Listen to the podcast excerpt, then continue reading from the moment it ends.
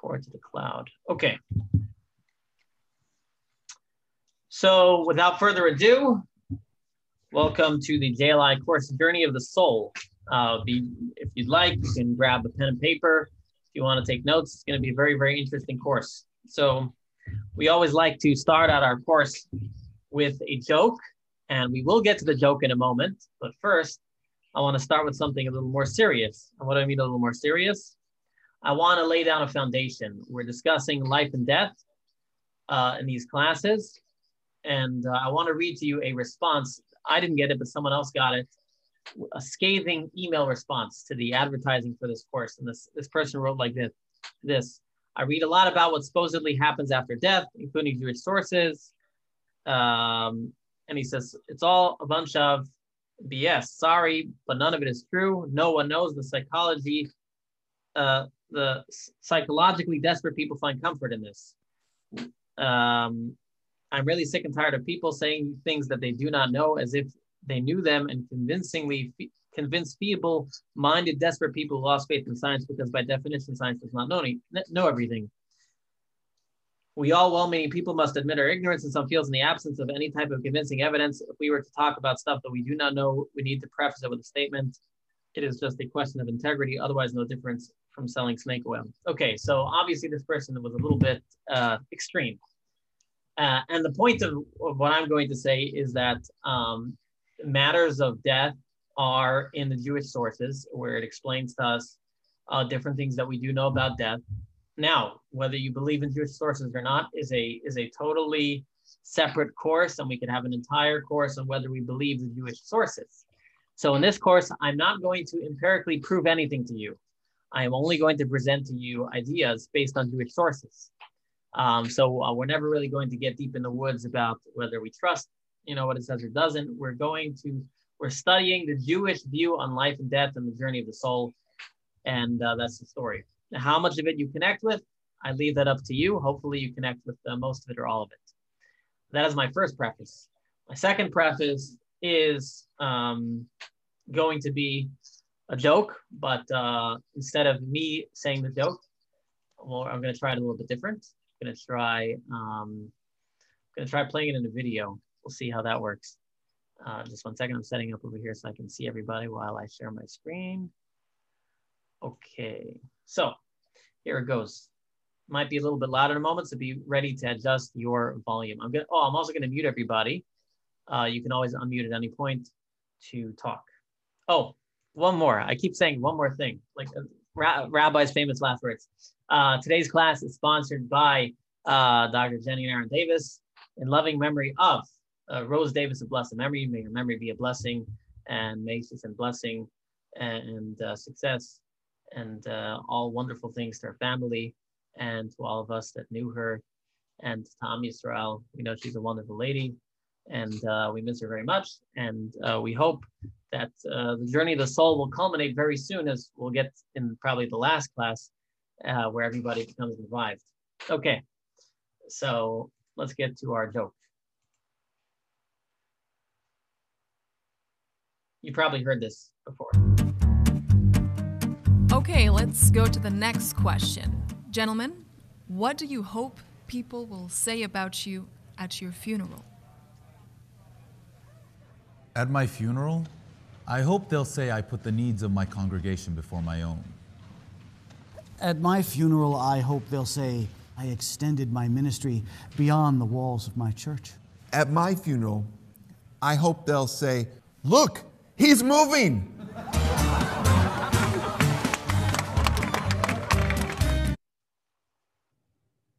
So that's obviously a very, very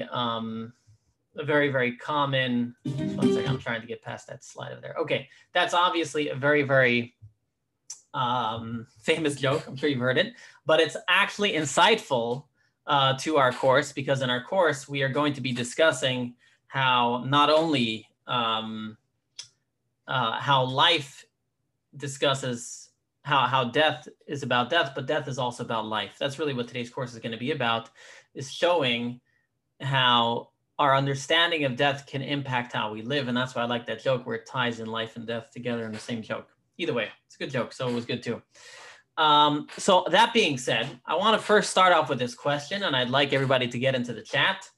And I'd like you to put into the chat, what about this course attracted you? What thoughts, you know, it's obviously, although it's called Journey of the Soul, we all know Rabbi's code word, we're talking about death. We're talking about, you know, the next, the journey of the soul. So what about this course attracted you, or, you know, what makes you think, or what makes you connect with this course? If you could put in the chat, and or you can say if you'd like, but otherwise I'd like to read in the chat.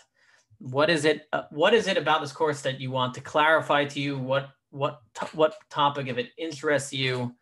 I just want to get a feel for what people are thinking. So you don't have to chat everyone. You can select me on the list. You can chat just to me if you like. You don't have to have everybody see it if you don't want. Rabbi? Yes. Yeah, one thing attracted me was finding out exactly what, you know, what Judaism believes in, all, you know, life and death and all that. And also to find out what the thinking is, you know, beyond death. Mm-hmm. Mm-hmm. So you're curious what the soul does, basically. Right. Uh-huh. Okay. Yeah, yeah. What Judaism believes the soul does. Someone else mentioned here, after my dad's passing, I always wanted to know what happened to him. I'd never considered it before. So that's another common reaction. So one reaction we had here is our own feelings of our own mortality and where we go. Others have had people that they've lost in their lives. And we think of that, we want to know, you know, what happened? Where did, you know, we know it's a sad moment when they pass away, but what else? What else is their journey? Any other thoughts? If you got to unmute. Oh, I'm on mute. Oh, there, now I unmuted you. Yeah, go for it. Thank you, Rabbi. I was going to say I had no interest in the course at all to start with. But I felt, you know, it would be nice to hear what you have to say, you know, because you're an interesting speaker. But I sort of dreaded it because it's not a subject I'm particularly interested in.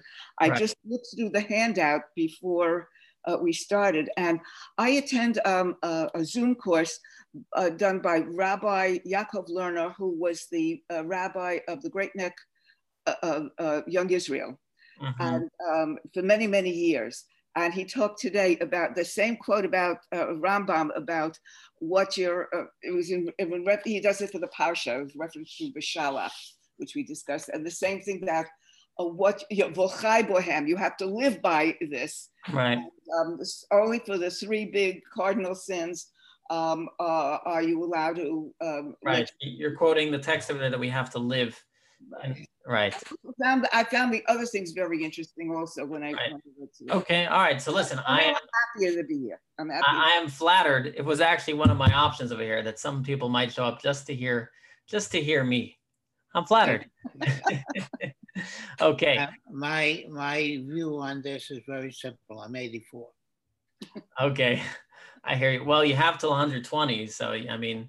Got another, what is that? Another right, that's right. 36 years to study about it. All the information I can get. Okay, someone else mentioned over here, you grew up going to different temple, and topics of death were never specified openly. And obviously, if things are not discussed, you tend to take from other sources, right? If Judaism is not going to tell us what we think about death, well, then you're automatically going to take from other places. And so therefore it's really important to hear from a Jewish perspective what it is, and especially being a fundamental aspect of our faith. Okay, so to summarize, what are the reasons people come? One is people might come for, they might have lost a loved one, they want to know what's happening with them. Others may be getting of an age where they want to think of what's the next stage. Others might come just to listen to me. Others are attracted because it's just a general fascinating topic of life, death, reincarnation. You may have read different quotes in different places, and you might want to just get a clarity on the entire topic. So therefore, I want to set out what we are going to discuss in these next 6 weeks. I hope you all, can you give me a thumbs up if you can see the screen? Yeah. Okay, great.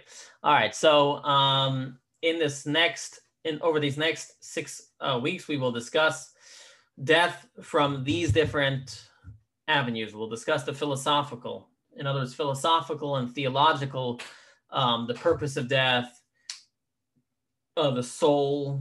Does Judaism believe in heaven and hell? So again, philosophical and theological questions about life and death.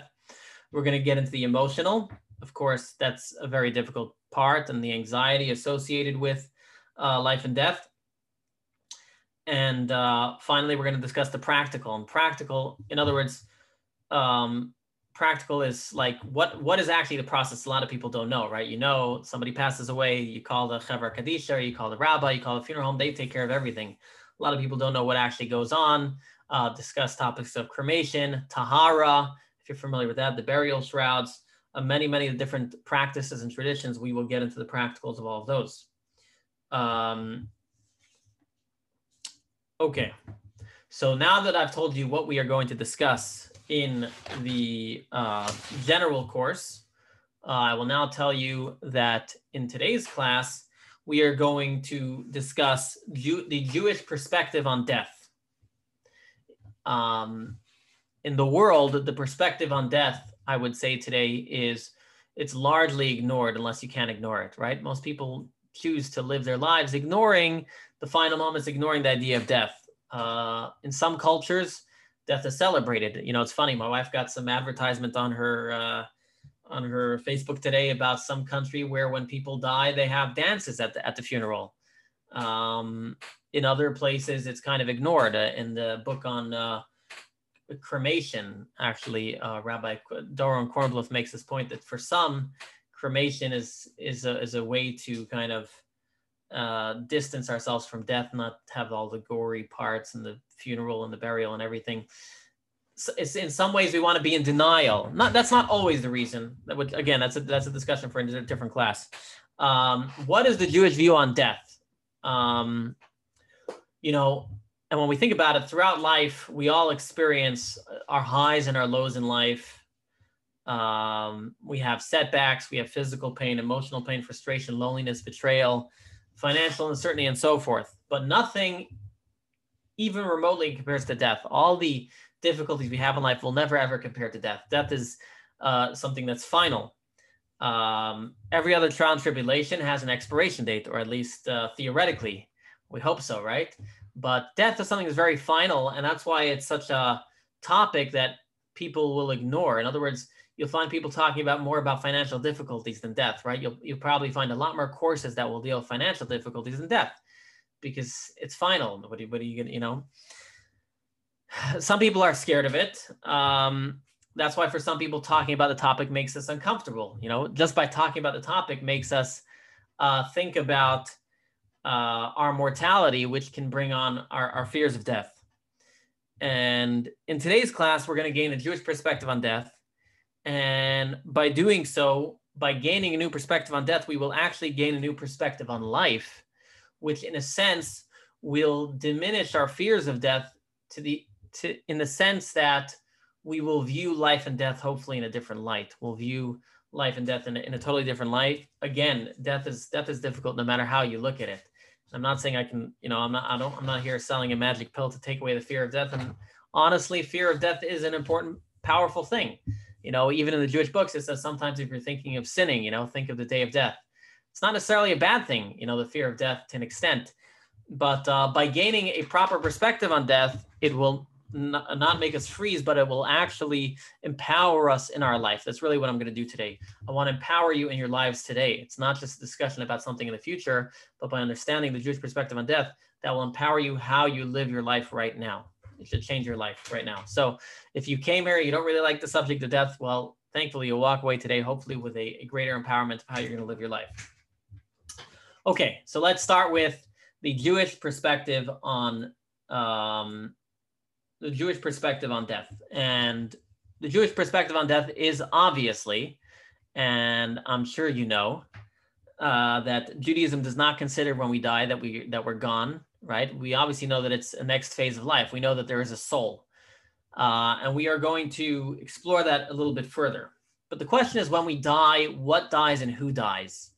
you know, or to put the question in other words, this brings up the question of who am I, you know?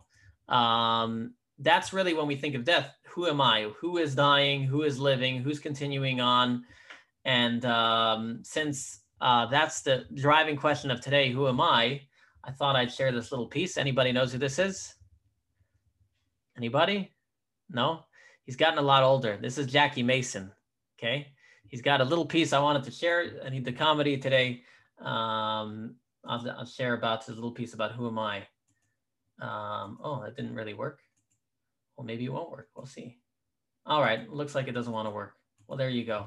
Either way, he has this. Looks like it doesn't want to work. All right.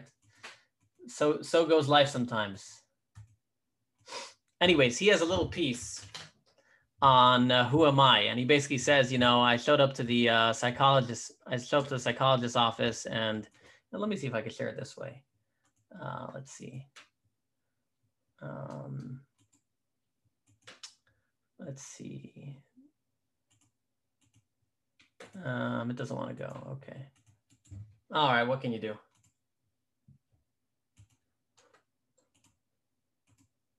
All right. So goes the life. Anyways, he has this little piece where basically he says that, you know, he shows up to the psychiatrist and the psychiatrist says, you have an identity problem and we have to figure out who the real you is. And for figuring out who the real you is, it's going to cost you $100. And so Jackie Mason says, wait a minute, if you're not sure who the real me is, and I don't know who the real me is, who said I owe you the $100? Maybe you owe me the $100.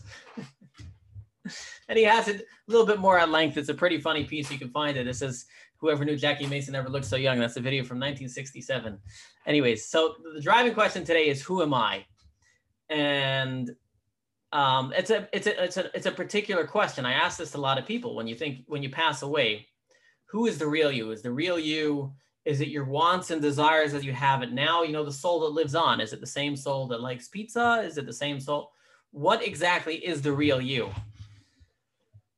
And if we cannot define who we are, then we cannot define the beginning, the end, and the middle. We cannot define what our soul is. So let me now put it to you in more philosophical terms. Let's put it to you like this. Anybody here knows someone close that passed away? Anybody? Or been around or heard of someone close that passed away? Typically, when we hear of someone that passes away, we stop and think. It makes us think for a moment. Oh, look, you know, this person passed away. Their whole life, their whole stream of life, it's kind of cut short. It makes us confront the question of who we are. You know, are we just this speck in this vast universe? Are we just like a fleeting wind on this earth? You know, what impact can we make on this earth? And I as a rabbi, I tend to think of it a lot of times when I get involved with people, when I, you know, have to do a funeral. Fortunately, I've never, you know, lost someone that's very, very close. But I see this all the time. If I go into a home of someone that's passed away, you know, I'll be there and I'll look all around the house and see all these items the person collected over their life. You know, and I'll look at them and it gives me a kind of a little bit of sadness, like wondering, like, this person spent their whole life collecting these pictures, collecting these moments, these memories, and now it's all gone. Where is it? You know, what of this person is continuing? You know, what they've lived their life for seems to stay here. Yes, you know, we always say they live in the hearts and minds of their fellow people, but a lot of what they lived with and lived for seems to move on. And I often think of it when I encounter such a thing. And so it makes me think, what's the real me? So let's take a look at a Jewish source that tells us who the real us is. The real us is, and it's in, of course, the, if you have a student book, it's going to be text number 2. This is from the Zohar. Now, this is something that you probably know automatically. You don't need me to tell you. But the real you is, the wise are aware that the human body is not the human being. I think we all knew that, right? If you're coming to this course. When we speak of the human being, we are referring to the human's inner dimension. The body is merely a garment in which the soul is attired during its sojourn in the world. So what we're saying is, you is not your body. You is not your head. You is not your heart, or even the sum total of your hearts. Not only that, even your intellect, emotions, feelings, fears, and desires, that's not the real you. Let's say someone's afraid of heights, right? Would we imagine that their fear of heights is what continues with them? Is that what continues with their soul? No, that's not the real them. So it's interesting. So now we have to really question, who is the real me? It's kind of like everything I know about myself is not the real me, right? It's like all these feelings that I have, that I deal with, that I spend hours with my therapist talking about, is that not the real me? So what I'm getting at is, before you came to this class, everybody here, I'm sure, knew about the soul, right? You came to this class because Journey of the Soul. But how often have we ever thought, what is actually the soul, right? How often have we thought, how do I describe the soul? How do I describe the relationship to the body and the soul? So I actually want to turn that question to you, everybody that's here. Can you describe the soul? What analogy can you give to the soul and the body? Any thoughts you have to share about the body and the soul? If I were to ask you to describe the soul, how would you describe it? Any thoughts? Don't be afraid of getting it wrong. My inner spirit, your inner spirit, my inner emotions and inner emotions. Okay, someone wrote over here light. Okay. Any other thoughts? Don't be afraid of getting it wrong, because as I'm going to point out in a moment, there is actually no real wrong answer. Part of God in us. Yes, that's true, although it doesn't describe too much, which is actually the next point. So the actual point is that really a soul is spiritual. And if a soul is spiritual, we cannot fully grasp, picture, or understand it. For example, you say it's a part of God. Well, just as we can never fully grasp God, we actually cannot fully grasp the soul. So you might say we're endeavoring something that's impossible. So what am I trying to get at? But the answer is there are certain aspects of the soul that we can understand. And that is what I want to get to. I want to bring to you a couple analogies over here that will help us appreciate a little bit more about the soul. And by having a little bit more of appreciation about the soul, we'll have a better appreciation for life in general. So I'm going to play a video over here. Now, this video is part of the course, and it's framed as a meditation, but I'm not actually going to leave it on for the meditation at the end. Because, sorry, I'm not into that. There will be a link. I mean, I am into meditation, but it's very difficult. But I will leave it on. There will be a link at the end of the class. You can find the meditation, but really you can close your eyes even when listening to him. So here you're going to have one description of the soul that's going to clarify to us a little bit about the relationship between the body and the soul. So let's take a look over here. Too loud, turn down your volume.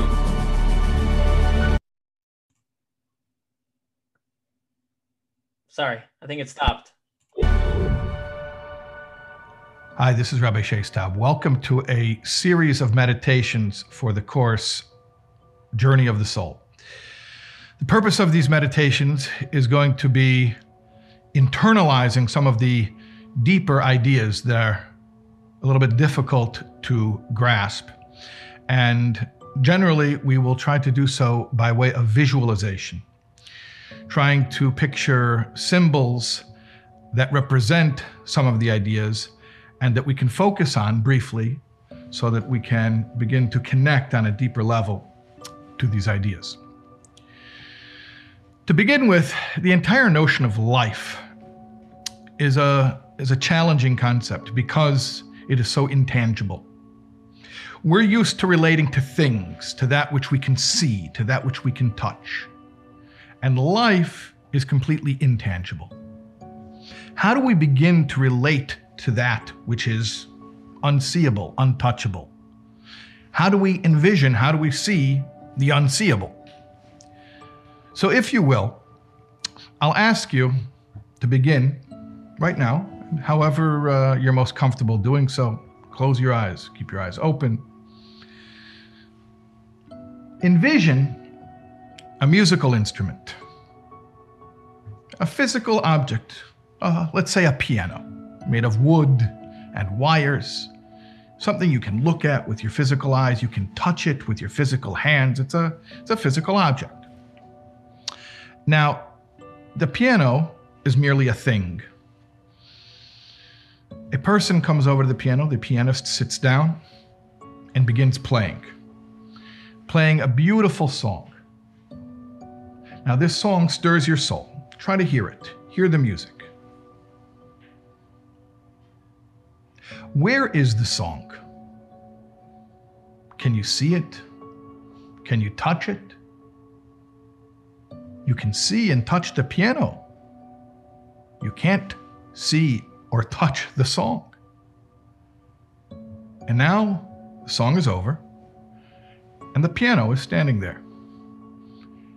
If you'll open up the piano, will you find the song? Think now how everything in the world is matter and energy. The matter is the physical object that we see, the piano. The energy is the intangible, the song. We'll take a half a minute now to try to think of ourselves in these terms. Think of your body as the instrument, the physical object that can be seen, that can be touched. And think of the life you live as the song that is being played through the instrument. We'll take half a minute right now. All right, so like I said, I'm not actually going to take the half a minute and do the meditation, but that was the idea. So this is one great analogy for the soul. That was really good. Rick, I thought you would say that, and you probably want me to do the meditation. I'm sorry, we're not doing it. But you will have it in the video afterwards. So the soul, in the song and the analogy, is there before the piano, is there after the piano, but the piano is a way of channeling that song into a thing, into something we can touch and feel. And we can say the same thing is about our soul. The same thing is about our soul, that our body is something that can channel our soul, but our soul exists beyond our body. So the real me is intangible. The real me is like the song. It exists before the body and exists after it leaves the body. And it's always there. But here I want to add on one more idea, that although everything in the, let's say even animals have a soul, there is still a difference.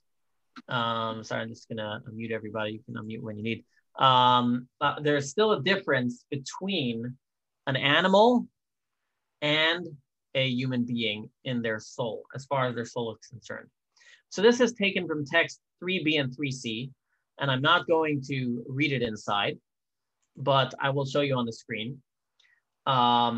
It says that when God formed the human of soil from the earth and breathed into his nostrils the neshama, the soul of life. So that's what it says about human beings. That God, he formed the human being, right? He took the dirt, he made a person, and then he breathed the soul into it. By animals, it says, let the earth bring forth all kinds of living beings. So if you look at it not too deeply, you'd say, well, there's no difference between a man and a human being. They both were given life. The difference is, if you look carefully, you see the difference is like this. The human being, first a body was formed and then a soul was put inside of it. Whereas by animals, the life force and the body were created together. What does that tell us? That tells us that for animals, the body and the soul are one. When the body is alive, the soul is alive. When the body is not alive, there's no necessity for the soul. That energy and life force gets subsumed within its spiritual source. One second. It doesn't mean they don't have a godly source. What it means is their spiritual soul gets subsumed within the greater force, the greater godliness.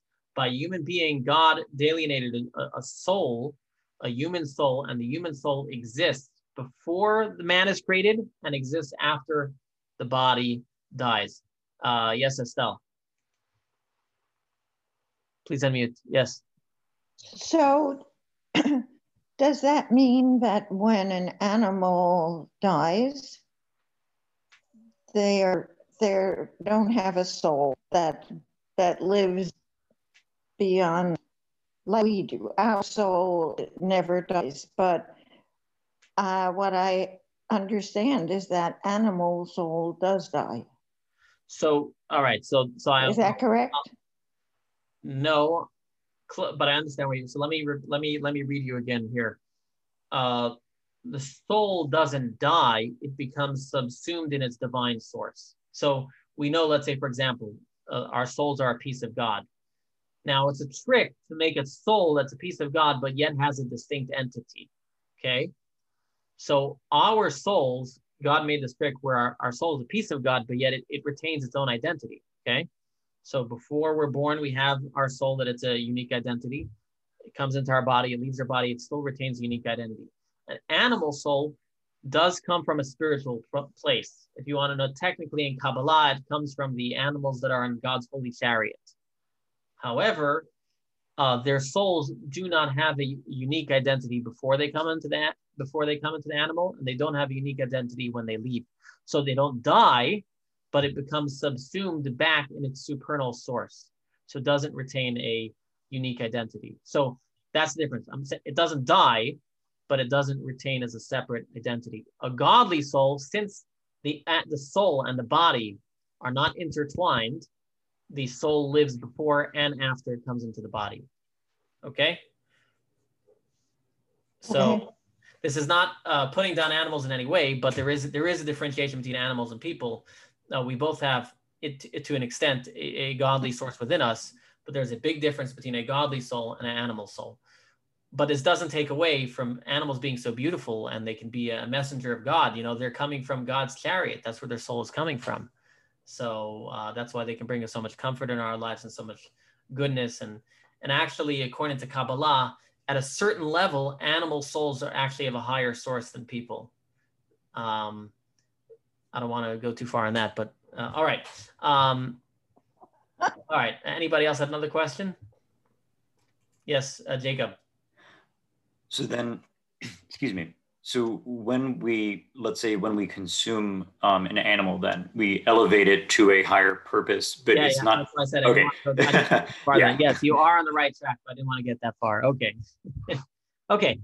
But what I'm getting to here is what the real you is this soul, like the song, and unique to human being. The soul existed before it was put into the body, as you see here on the screen, and therefore it also exists afterwards.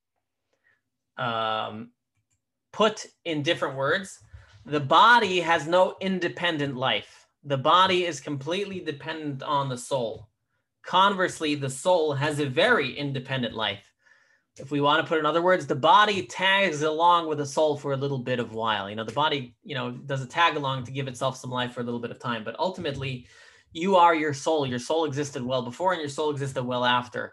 Rabbi Simon Jacobson gives another interesting example. He gives an example of electricity.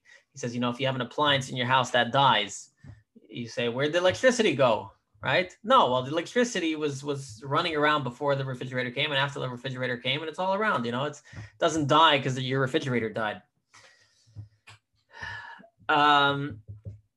Okay, so with these 2 points in mind, we now understand why death is not the end of life, it's just the beginning of a new phase of life, right? If we were to think, the soul always existed, so existed in one phase before it's born, then it has another phase while it's alive, then it has another phase after it leaves the body, but it never died. It personally was always around.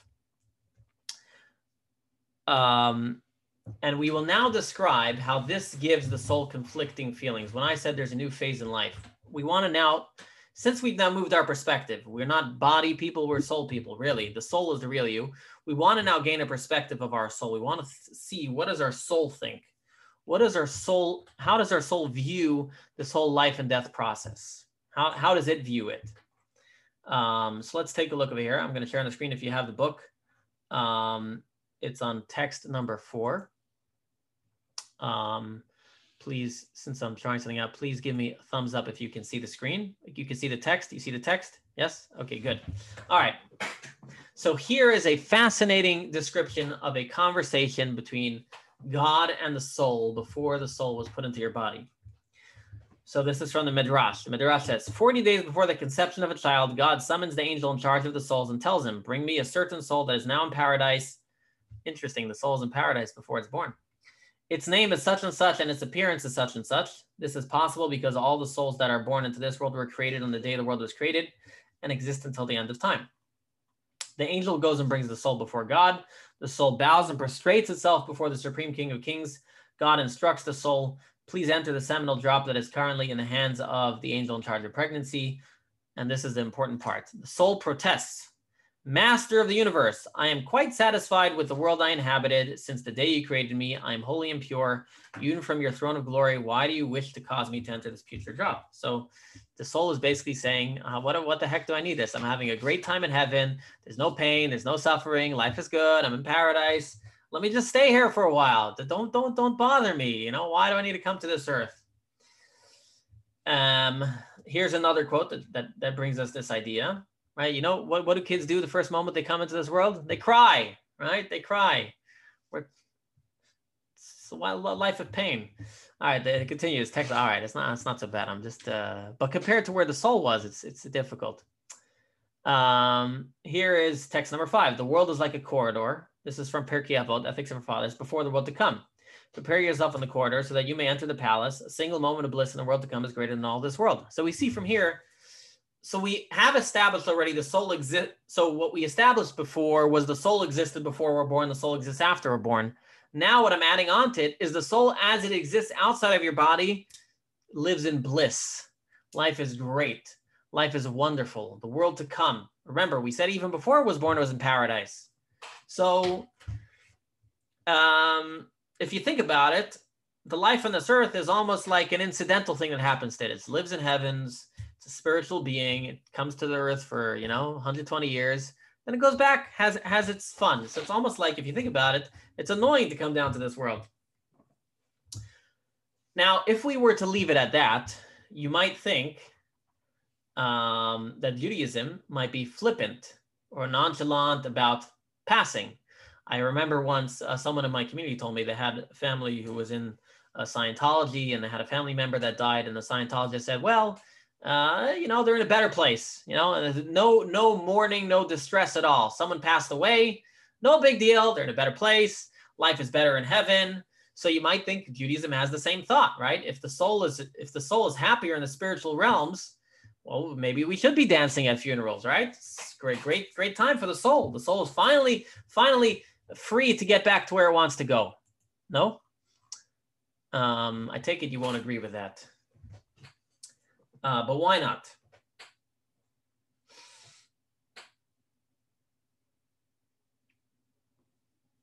I'll skip this next part. Okay. And the truth is that this is very far from the Jewish perspective. In the Jewish perspective, life is not taken lightly.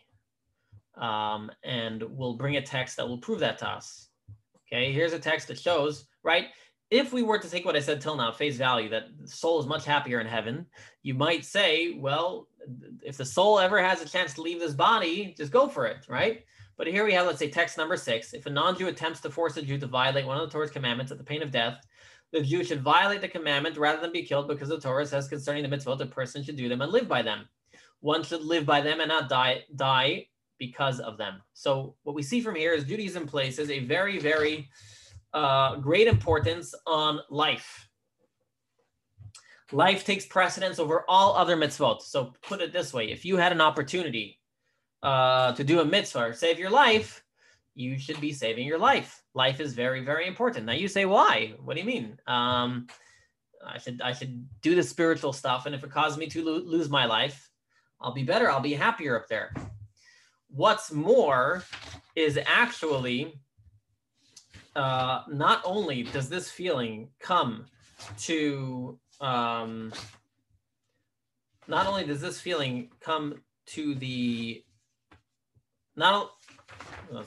train of thought over here. I'm looking for the right text over here.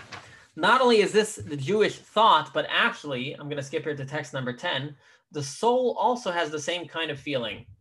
Let's read over here. It says over here, Al karchacha tachai, against your will you are formed. Rick, you disappeared. Against your will you were born. Against your will you live. And against your will you die. Sounds a little confusing, right? So we don't want to be formed. We don't want to live. We understand that, right? The soul is happier in heaven. But we're also told, against your will you will die. So we don't want to die. So we don't want to live. We don't want to die. We're kind of stuck in this dichotomy, right? Judaism has this hyper-focus on the soul. The soul is so spiritual and is happier in heaven. You know, this world is just the corridor. We can't wait to get to the paradise.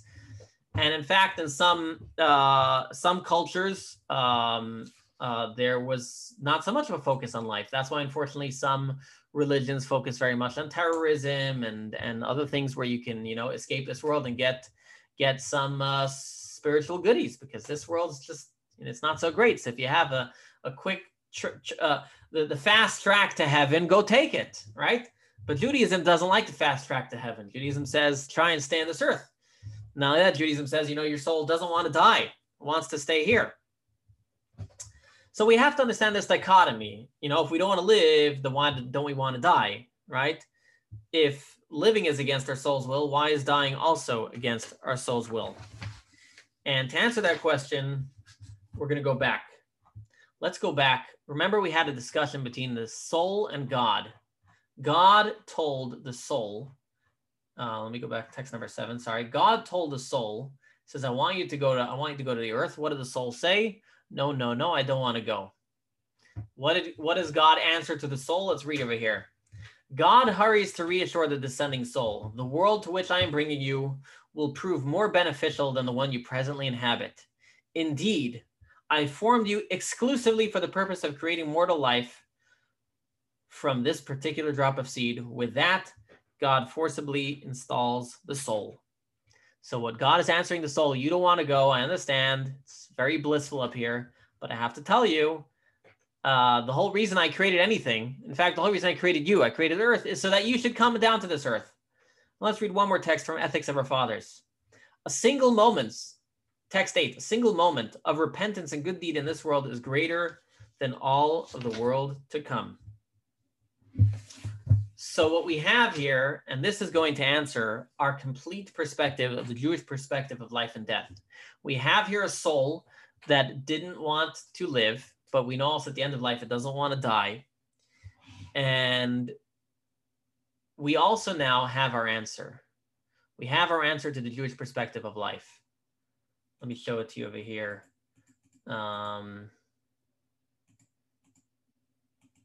Skip over here. So the answer goes like this. Against your will, you're born, because the world in which it came from is more pleasurable. It's more exciting. But against your will, you die, is because this world is more important. See the bread and the ice cream. That's a nice description. What I'm trying to say is like this. The soul is eternal. The soul is spiritual. So automatically, naturally, the soul is going to appreciate spirituality, is going to appreciate paradise, is going to appreciate heaven more. That's where it wants to be. But God's purpose and God's entire purpose for the creation of the world is to create a physical world in which we have to do the work, in which we work in this world and we do those good deeds. That's the purpose of why we're created. In other words, both concepts are true. The soul doesn't want to come down to this earth because it's a lot easier up there, but it doesn't want to leave because it has so much to accomplish here. It has so much to do here. And put in other words, in heaven, the soul doesn't really accomplish anything, because as God told the soul, this world is where it's at. This world is where the job is. Let's go back to that text. God said like this, the world to which I'm bringing you will prove more beneficial than the one you presently inhabit. Indeed, I formed you exclusively for the purpose of creating mortal life. So that's what God is saying. God is saying, yes, you enjoy it up here better. It's more pleasurable. I understand you don't want to be born. You don't want to be born. But once you get there and you realize the power of good deeds, the power of mitzvot, the power of Torah, the power of what you could do on this earth, al karchacha tameis, you won't want to die.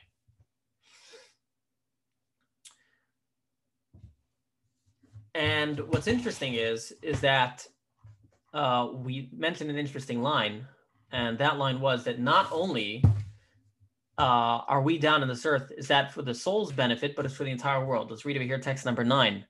God created the universe on condition that if the Jew accepts the Torah, he told the universe, you will continue to exist. If they do not, I will return you to nothingness. So what that's saying is that if we don't follow the Torah, if we don't follow the commandments, if we don't follow our guiding light, if we don't follow how God wants us to live, then God has no reason to create this earth. So in a sense, God could tell the soul, you don't want to be born? Well, if you don't want to be born, there's no reason in your existence. The whole reason the soul exists is so that one day can come down to this earth and rise above this earth and do its mission upon this earth. Let me just finish off this point. I want to give you a great analogy. A great analogy is like this. Imagine a guy, lucky enough, he proposes to a girl, and she says yes, and they set a wedding date. And so now he calls up Innisbrook Hotel. He says, I want to book the hall. Then he calls the videographer. He calls Larry.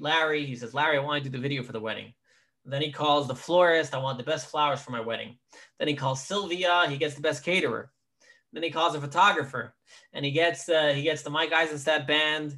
He gets all the best stuff. He gets all the best stuff. He shows up to the wedding. He's standing there under the chuppah, and suddenly gets a text message on his phone, and it says bride to be. And she says, "I'm sorry to tell you, at the last minute I got cold feet. I can't go through with this marriage. I'm done." All right. Let me ask you, there's all this food there. All the musician, the music, the food is good. The music is good. The videographer is good. So let's just continue on the party, right? No. If there's no marriage, everything else there falls apart. If there's no marriage, everything else is worthless. We don't need it all. And so God tells the soul the same thing. Paradise, beautiful. The world to come, beautiful. Heaven, amazing. Spiritual delights, wonderful. But if you don't do your job on earth for at least a certain period of time, I have no need for all of this. I don't need the heaven. I don't need the earth. I don't need this. I don't need that. I want you to go down to this earth because that's why I created all of this. That's what all this pizzazz is for. That's what all this fluff is for. It was all so that you could go down to this earth and do that mission. Everything else that's created is what we would call in the movies the supporting cast. They ain't the main characters. And that's why in Judaism, nothing is more important than life. We don't idolize death. We try to stay alive as long as we can. That's why in Judaism, which is another course, in Judaism, to pull the plug on someone, right? Pulling the plug in the hospital it's a very, in halakha, it's a very complicated thing, but, we typically don't do it because even if the person we know is only going to live another few days, and they're not even technically going to do any more mitzvot, we would even desecrate the Shabbat to keep them alive for another few days. Why? Because we believe as long as God is putting the soul in the body, there's some mission. Sometimes we see the mission with Torah mitzvot, but other times we don't understand the mission. But God is the one that's putting the soul in the body for that mission. We don't have the right to tell it to go away. Life on this earth is so precious. Every single moment is precious.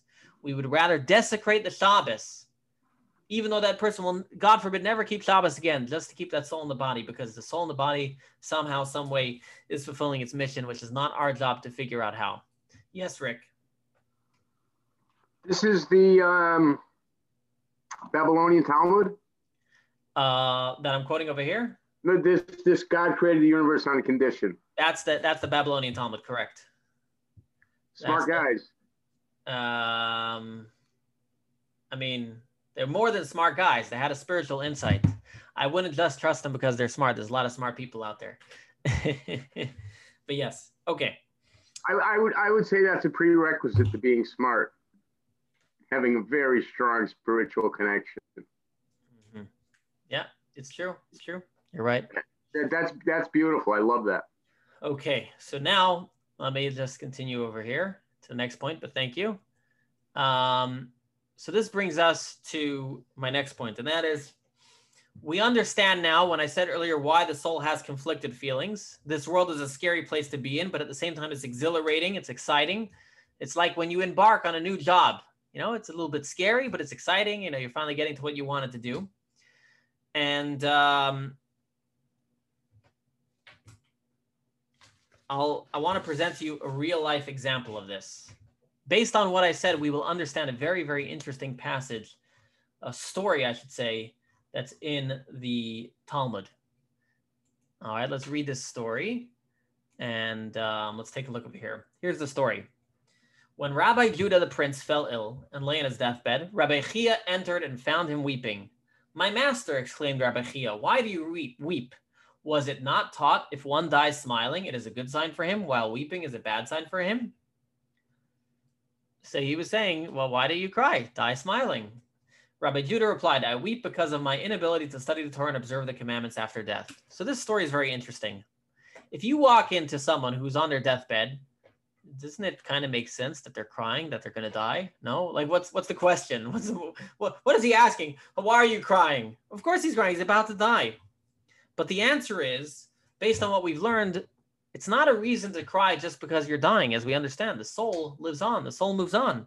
So he was saying a person of your stature, a rabbi of your stature, someone who can appreciate soul, okay? We're not on that level, okay? I can understand we would cry. I'm not saying I'm on that level either, but we're talking about Rabbi Judah the prince, the greatest of all rabbis, the one who, the author of the Mishnah. Him, he's asking him, you, of anybody, can appreciate the meaning of the soul. Why would you be crying in your deathbed? And he says, I'm not crying just over my physical life. For that alone, me, the great Rabbi Yehuda, would not be crying. But I'm crying because there's more I want to do. There's more I want to accomplish in this life. And I'm going to miss this world.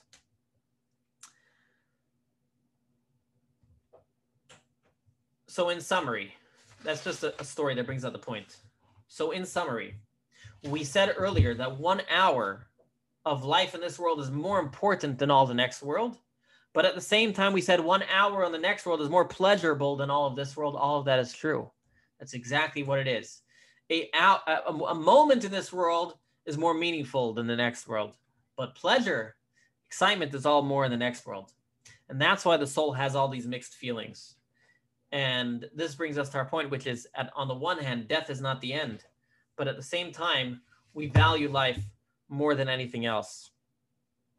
And with this understanding, I know I've been all over the place, but now I'm going to bring it all together. With everything that I've presented to you, we can now come back to something I said in the beginning. I said by understanding death, we can understand life a little better. So let's recap what we said about death. We said the soul existed before we were born. The soul exists after we pass away. And for a short period of time, it comes to this earth and lives within us. Okay, and that's what we said till now. The real me is the soul. Now, generally, how do people deal with death? When someone passes away, one of the things we say is the person will live in their legacy. The person will live in the families and the peoples that they touched. The person will live in their deeds and their actions. And in a sense, that is true. Even in Judaism, there is a truth to that, that the person does live within us. But when you think a little deeper about that, that can only last so long, right? Unless you're maybe, you know, a towering figure. You're after 2-3 generations, you become, you know, like a passing wind. But the Jewish approach is different. We don't just remain alive artificially or metaphorically in the minds of others. We actually remain alive. Our soul retains its life. We really are the same before we are born and the same after we die. The only difference is, in the meantime, we live on this earth for a short period of time. And so the way we can truly live in an eternal way is actually by living our lives now the way our soul always wants to live. Again, the way we can, in a sense, have a true eternal life, even now, is by living always in accordance with our soul. So let me show you over here on the screen. Let's read this, an interesting line. It says that tzaddikim, righteous people, are referred to as always being alive. Now, the question is, what does that mean? Why are tzaddikim, righteous people, always considered alive? What would make them more alive than anybody else? If you say, because their soul lives on, well, everybody's soul lives on. So why are only tzaddikim called alive? Why would only they be called alive after they die? You know, Or if you say, oh, they're alive because they impacted other people. Well, I can say that about other people. Like I say at funerals, Aunt Bertha is still alive because she lives in our hearts, right? So obviously there's a lot more. If the Talmud is saying only tzaddikim are considered alive even after they die, there's something special that they do. And the answer is that after we pass away, our physicality fades. Our physical life fades. The very physical ideas that we identify with fade. Our feelings, our thoughts, behaviors, and dreams, our very mortal aspirations disappear. But only our mortal, physical, and selfish elements die. The parts of us that was concerned with our more spiritual aspects never dies. The physical life when we die comes to a crashing halt.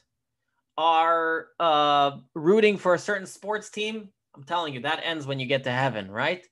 I know everybody's into Tampa, and right? It's okay, whatever. But I'm just saying those things won't remain, right? If someone lives their life and their whole purpose in life is to be a lifelong sports fan, it's okay. I'm not saying anything against sports. It's a good pastime, but those things are not what's going to continue. What's going to continue is the transcendence part of our lives, the spiritual part of our life, the selflessness part of our lives, the mission part of our lives, the relationship with God. Those are things that can never be taken away from us. Everything and therefore that's why it says a tzaddik is someone who never dies, because none of his life ever stopped. When he was alive, he was never focused on anything physical. He was always focused on his mission and his spirituality and the meaning in his life. And so there was no change from when he was alive to when he died. It was one continuation. His life continued exactly as when he was alive till after he passed away. Us, the rest of us, are not tzaddikim. We have a mixture in our lives. We have the more enduring parts of our lives, the more mission parts of our lives, and we have the more physical parts of our lives.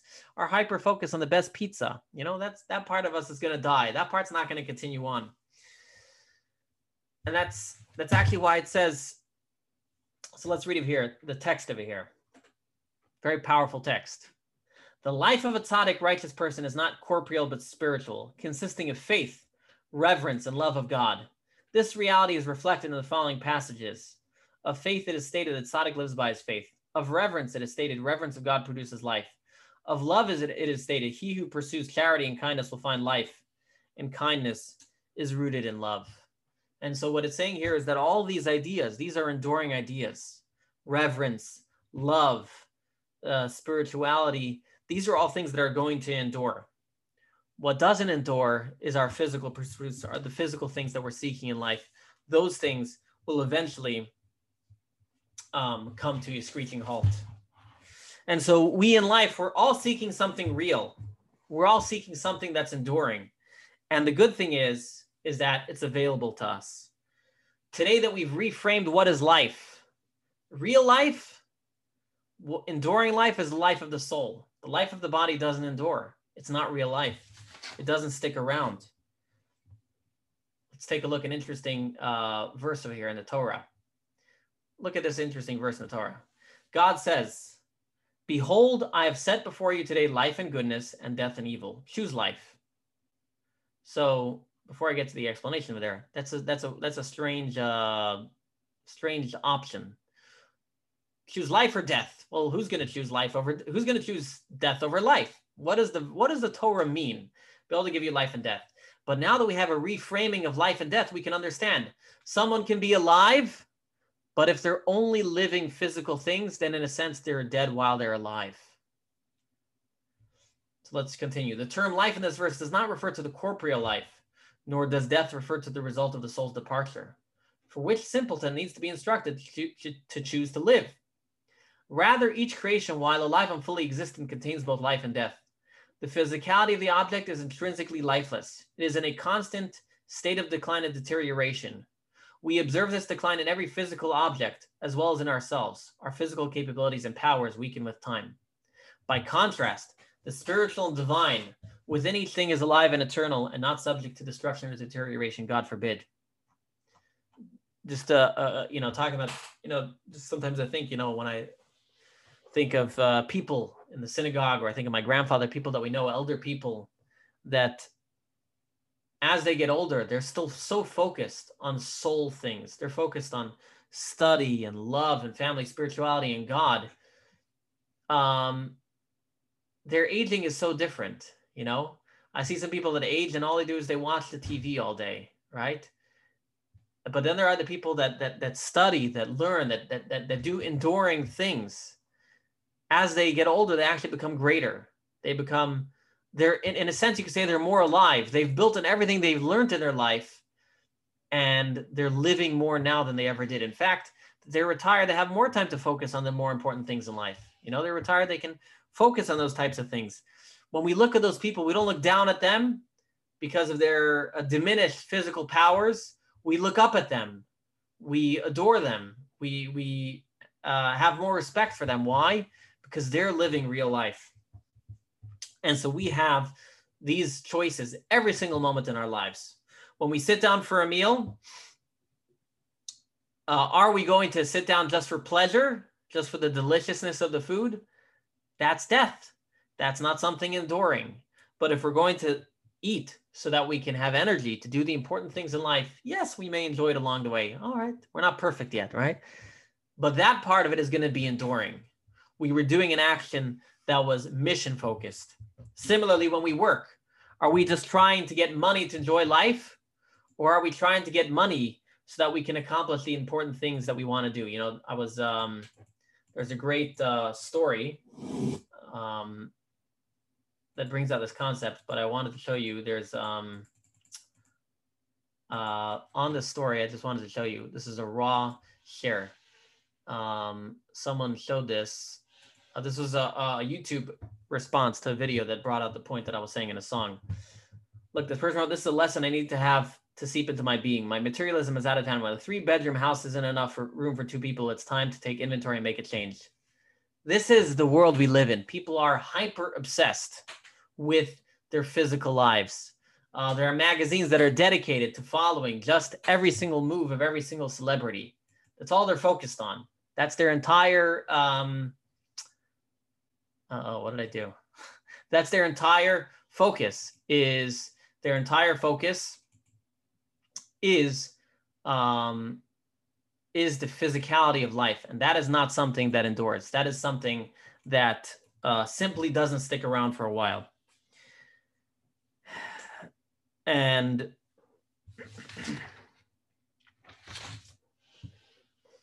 that is why I said, if we have a deeper understanding of death, what's our deeper understanding of death? The new understanding of death is that the soul now continues on its journey, as you have over here. The new view of life. Contemplate the eternality of the soul. The soul will always live. It's on this earth for a certain period of time. And so while it's on this earth, make sure you do things that are enduring. Make sure you do things that will be eternal. Make sure you do things that are in line with real life. Ubacharta b'chaim, we should choose life. And this is also an explanation. When the Mishnah says this world is but a corridor to the world to come, it is not telling us we should trivialize this world, that we should put down this world, but rather that we should be focusing on things that are enduring, that last, that fit with that long-term vision. They tell the story of the Maggid of Mezritch, and this is a song that I've shared once before in one of my previous classes. There's a song, and it's based on the story, the Maggid of Mezritch was once sitting in his home, and one of his students came to visit him. They say it about different rebbes, but I heard about the Maggid of Mezritch, and he didn't have much in his home. He had a very bare home. He had a straw bed, and he didn't have many possessions. And so his student walks in and says, "Rebbe, you know, how are you living such a poor life? You know, don't you, you know, you have enough students. You can get enough money. You can get a Rolex watch, you can get an iPhone 12, you can get a leather couch, you can get the upgraded car, you can get you know, a home that has wooden floors, you know, you can get an extra bedroom, you know, the bedroom in your house that you don't do anything with, you know, you can have everything in life. You know, Rebbe, why is your home so bare?" So then the Rebbe looks at him, and he looks at him, and he looks over, and he says, "Where's your wooden floor? Where's your fancy house? Where's your extra bedrooms? And you only have this little suitcase with you. What are you asking me? What about you? He says, oh, Rebbe, what do you mean? I'm traveling. I'm just traveling. I don't need to bring all my stuff. So the Rebbe looks at him and says, aha, I'm also traveling. And I'm only collecting the important stuff. I'm only collecting the things that are enduring. You, and that was the message the Rebbe gave him, is he's saying, just like when you travel, you don't need all the little physical accoutrements.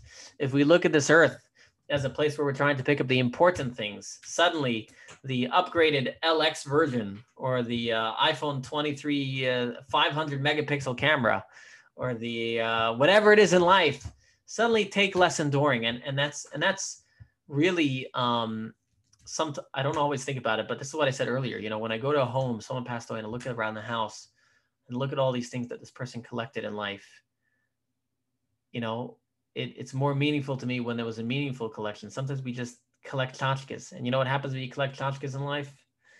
And then when you pass away, then the estate sale people come in and they sell all the stuff for 5 cents each. We don't want that in our lives. We don't want to collect tchotchkes. We want to collect the enduring, the meaningful things. And so by having a better appreciation of death, a better appreciation of our soul and our eternal life, we try to live every single day in line with our eternal life, with our mission, and that will bring meaning to each and every single day of our lives. And this is not a all or nothing proposition. It's not either I'm physical or I'm spiritual. We're all here not going to be tzaddikim. We're all going to have elements and aspects of our life that are going to be more spiritual. We're going to have elements and aspects of our life that are going to be more physical. But try and bring a little bit more of that immortal life, more of that soul life into your life every single day. Try to live more of that eternal life. And when we live more of that eternal life, we can hopefully become changed people.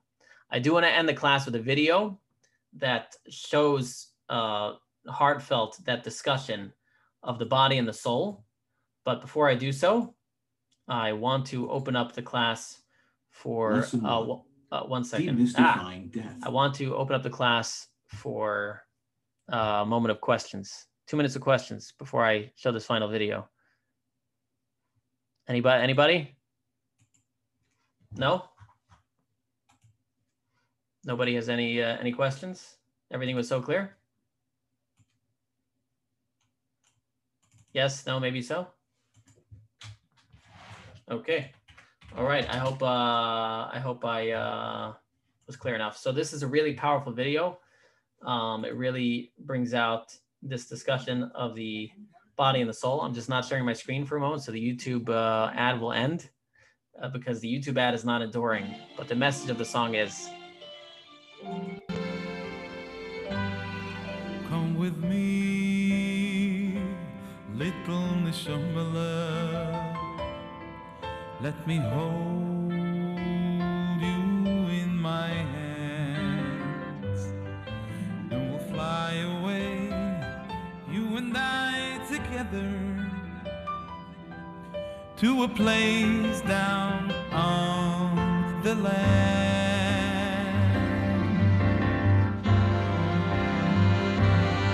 Come with me,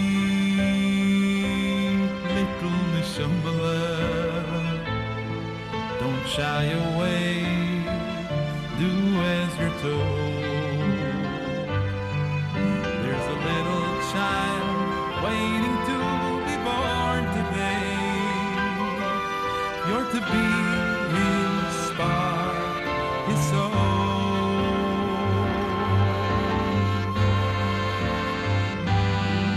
But their malachut, no, I don't want to go. There's so much pain and evil upon the earth below. Let me stay up in heaven where it's safe and I'll be pure. Make me go away. Can't you see I'm so afraid?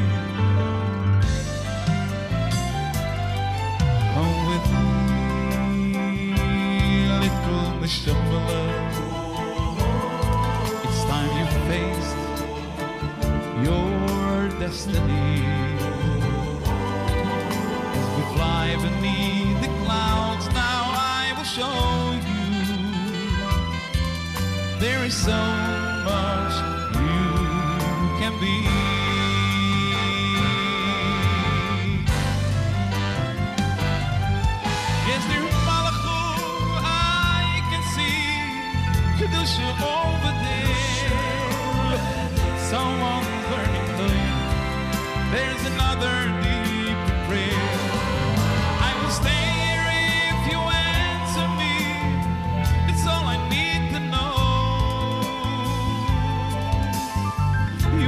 Promise me, dear friend, that I too will be like that. Come with me, little Nishambala. Oh, it's a task that I must do. As I tap you on the lip, you will forget me. You're on your own, it's up to you.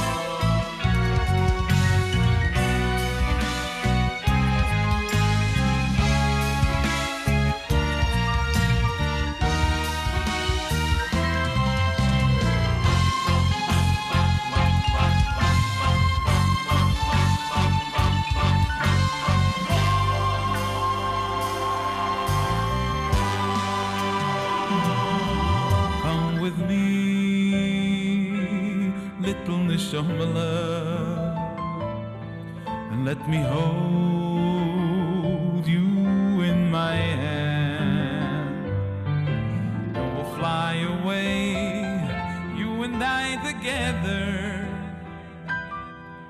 to a place above the land.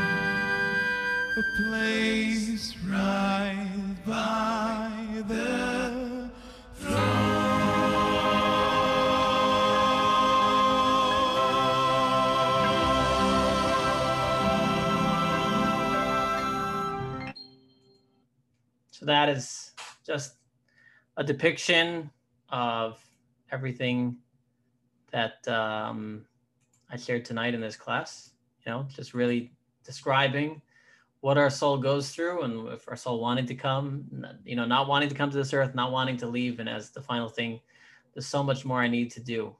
And